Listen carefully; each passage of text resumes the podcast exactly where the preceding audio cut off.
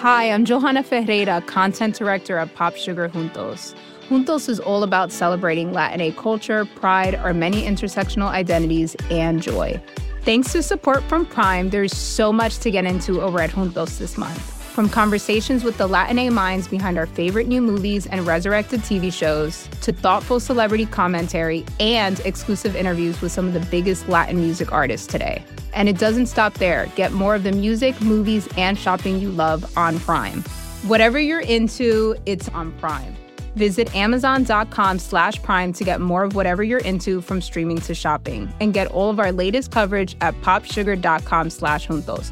Con amor, Johanna. You know how to book flights and hotels. All you're missing is a tool to help you plan that unbelievable travel experience. That's why you need Viator. Book guided tours, excursions, and more in one place. There are over 300,000 travel experiences to choose from, so you can find something for everyone. And Viator offers free cancellation and 24 7 customer support for worry free travel. Download the Viator app now and use code Viator10 for 10% off your first booking in the app. Find travel experiences for you. Do more with Viator. Um, the plan was actually I was just going out there to be nosy. I wanted to see what you know what a protest was looking like because I had called my brother, and he said um, he said they're protesting, and um, you know I I didn't know what a protest was. Well, I knew what it was, but I had never seen one in person. I read about them in school, so um, I I wanted to see one in person. This is Edward Crawford. On August 11, 2014, just a few days after 18 year old Michael Brown was shot and killed by Officer Darren Wilson in Ferguson, Missouri, Edward Crawford went to his first protest. There was a lot of people angry. Um, I, I seen signs. Um, you hear people chanting, using profanity. I mean, they were mad. You know, the the emotion was at an all time high. It was overwhelming. There were people crying. I don't know if those were relatives or friends of Mike Brown, but it was it was it was different. It was something I never experienced in my life. That's how he described his first day of demonstrations. When he went back out the next night, August 12th, it was a different story. The people out there, like that were protesting, they were angry at the police, and the police were angry at the people that were protesting. You know, so it's like both sides were antagonizing each other. And, you know, the police, they were out there to do their jobs. But the people, you know, I guess they were out there to be heard. The police, at, at some point, they started lining up with riot gear.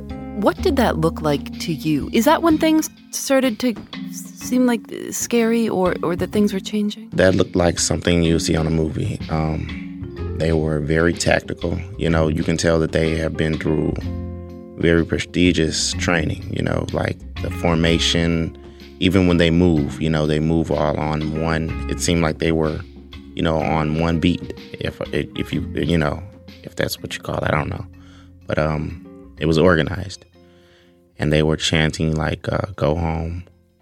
This is not a lawful protest anymore. Please return home. And then there were people saying like, "This is home." This whole scene was well documented in the media at the time. The conflict between protesters and law enforcement reached fever pitch. And when the protesters refused to disperse, the police started firing at the crowd with rubber bullets, wooden pellets, and tear gas canisters.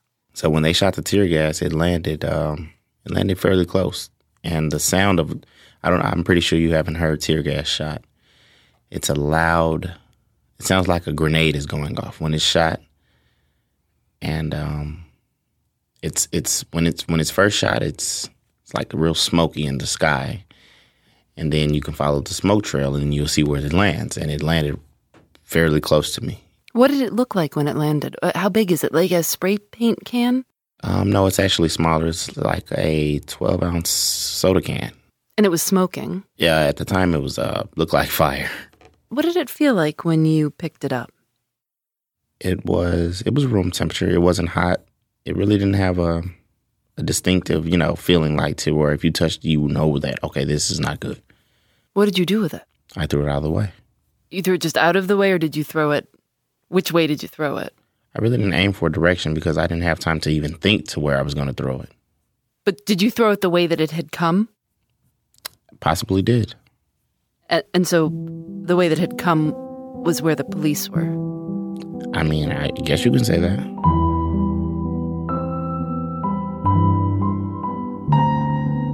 My name is Robert Cohen. I'm a staff photographer at the St. Louis Post Dispatch. I've um, been in St. Louis for 16 years. I've been a photojournalist for about 30 years.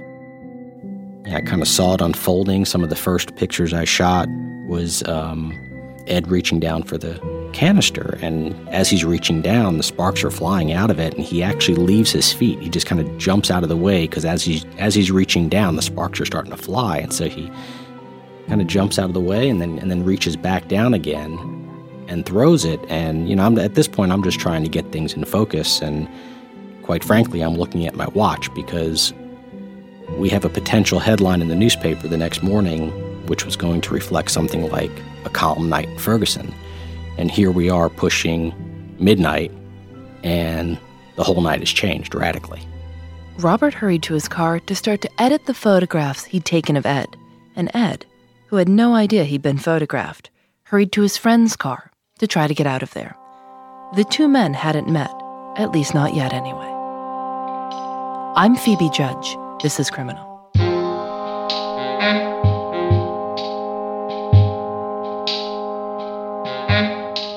After the tear gas was shot, my friend she was like, "Okay, let's go. You know, it's getting it's getting dangerous. Let's go."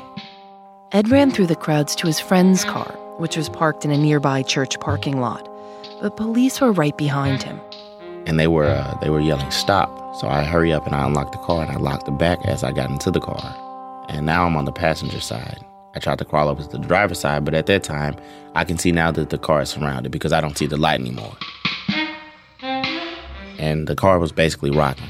They were all around the car and they were hitting it.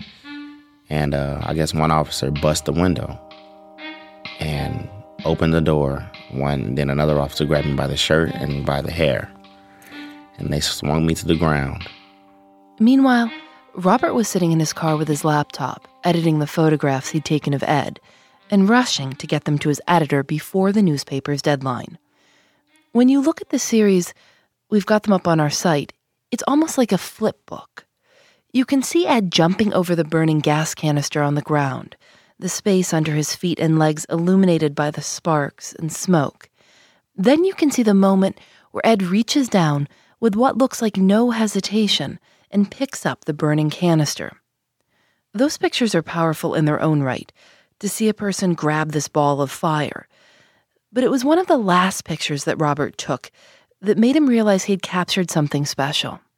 It's Ed, in a full baseball pitcher's stance. His body is arched backwards, his arms stretched out and made bright by that burning can in his hand. I did not, you know, the, the, the symbolism that, that holds so strong in, the, in this image, with the exception of, you know, the act, act of defiance and know, fighting back and, you know, all the themes a lot of people talk about, it's held together by the fact that he's got an American flag shirt on. I did not see that shirt. I did not see that shirt while I was photographing. I, you know, all I see is a man come out of nowhere and pick up this canister and throw it back. And so I didn't actually appreciate, you know, that extra nugget until I was at my car, whipping open my laptop, really trying to make deadline.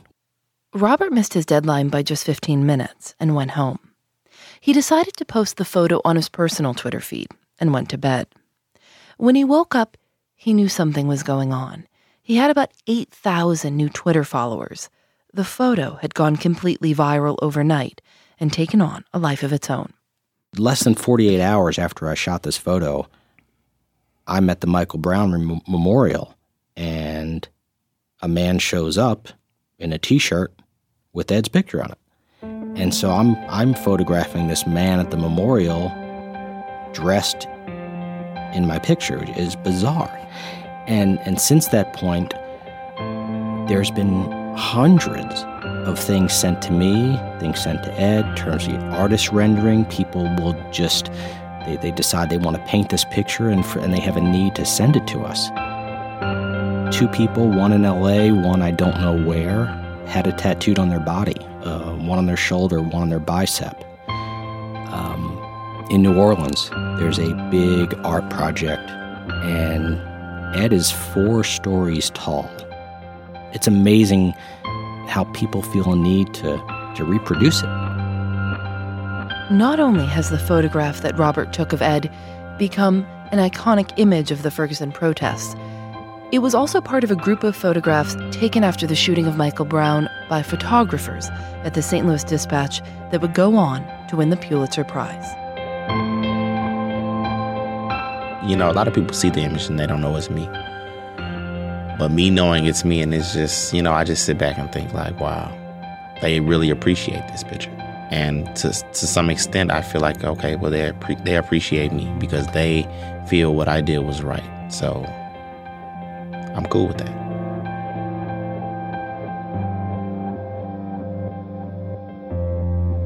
On the one year anniversary of Michael Brown's death, this past August, people in Ferguson gathered once again for what started off, by all accounts, as a peaceful demonstration. On the night of the second day of protest, however, things escalated between the police and protesters once again. And Robert Cohen was back out there with his camera. The police came out very aggressively that night, and uh, they were moving protesters out of the street much more aggressively than they were before. Robert says he was standing with a group of protesters who had, for the most part, complied with the officers' requests and gotten out of the street and onto the sidewalk. But there was one protester that was still yelling at the officers pretty loudly. And the, the county officer just decided to arrest him and, and instead of spraying him with pepper spray alone, he sprayed a pretty wide stream, and my body, my upper body, was just drenched. My arms, my shirt, my hair. He had photographed a lot of people being tear gassed and pepper sprayed in Ferguson, but this was the first time he had experienced it himself. It, I mean, everywhere it was touching me was burning. I mean, it, it, it's oil based, which I did not know at the time. And so water only makes it worse.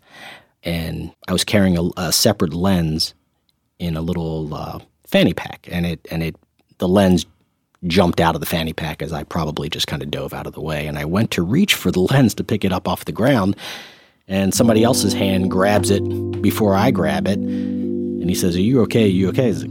It's like uh, I, did, I didn't even see Ed, and I knew it was Ed. And look who's look who's bending down to help me out. It's crazy. Ed was also at the protest, but this time, he was watching from a distance when he saw the police spray the crowd, and then he saw Robert. Almost exactly one year to the day, Robert and Ed met again. Ed, Ed, Ed, what did he? What did Robert look? Did he look like he was in bad shape? Yeah, he did. he looked like he looked like he had left a confetti party, and it was um, silly string all over him. But I knew what it was. It was orange pepper spray. And uh, when it initially was shot, I I seen that it got him right in the face, but I didn't know if he had got in his eyes. So of course, you know, he's carrying thousands of dollars of equipment, and at that time, he seemed very vulnerable to the typical snatch and grab, which was going on a lot down there that night. And I'd hate to see that happen to Robert. So you know, I kind of tried to guide him out of the way, out of the crowd, and you know, just make sure he was all right. And he did. You both have come into each other's lives at, at rather important times. Yeah, um, I, I, I, I feel that is true, because anytime I see him, he's always going to get, you know, he's always going to get, hey, Robert, how you doing? How's it going? You know, he's he's always going to be acknowledged on my end, and um, you know, that's just the utmost respect I have for him. But the complicated thing is that Robert's Pulitzer Prize winning photo is also undeniable proof that Ed was the guy who threw that tear gas canister. I'm often asked, Am I mad at him for taking that picture? You know, seeing that I'm facing charges and no, I'm not mad. He he did a he did an amazing job, and every time I see him, I make sure I show gratitude. You know, um, because whether he knows or not, he's, he's changed my life. Ed's been charged with assault and with repeatedly failing to comply with police. He had his first court appearance in September.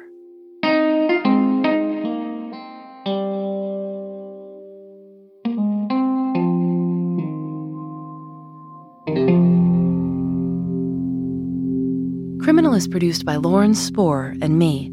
Audio engineering help from Rob Byers and Russ Henry.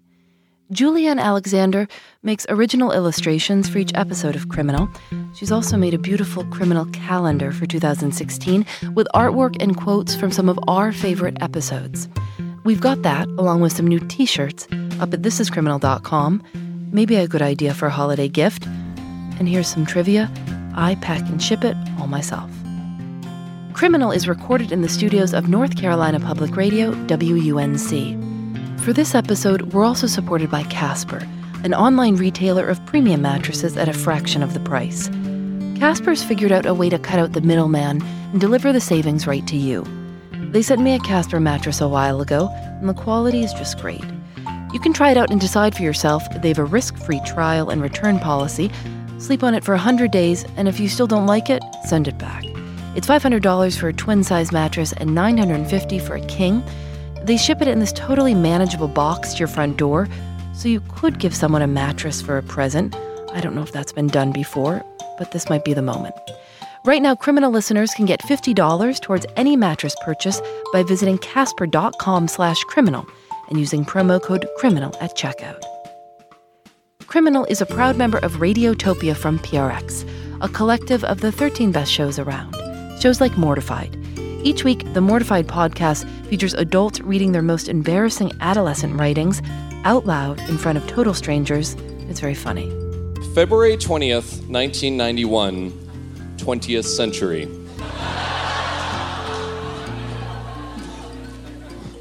Break.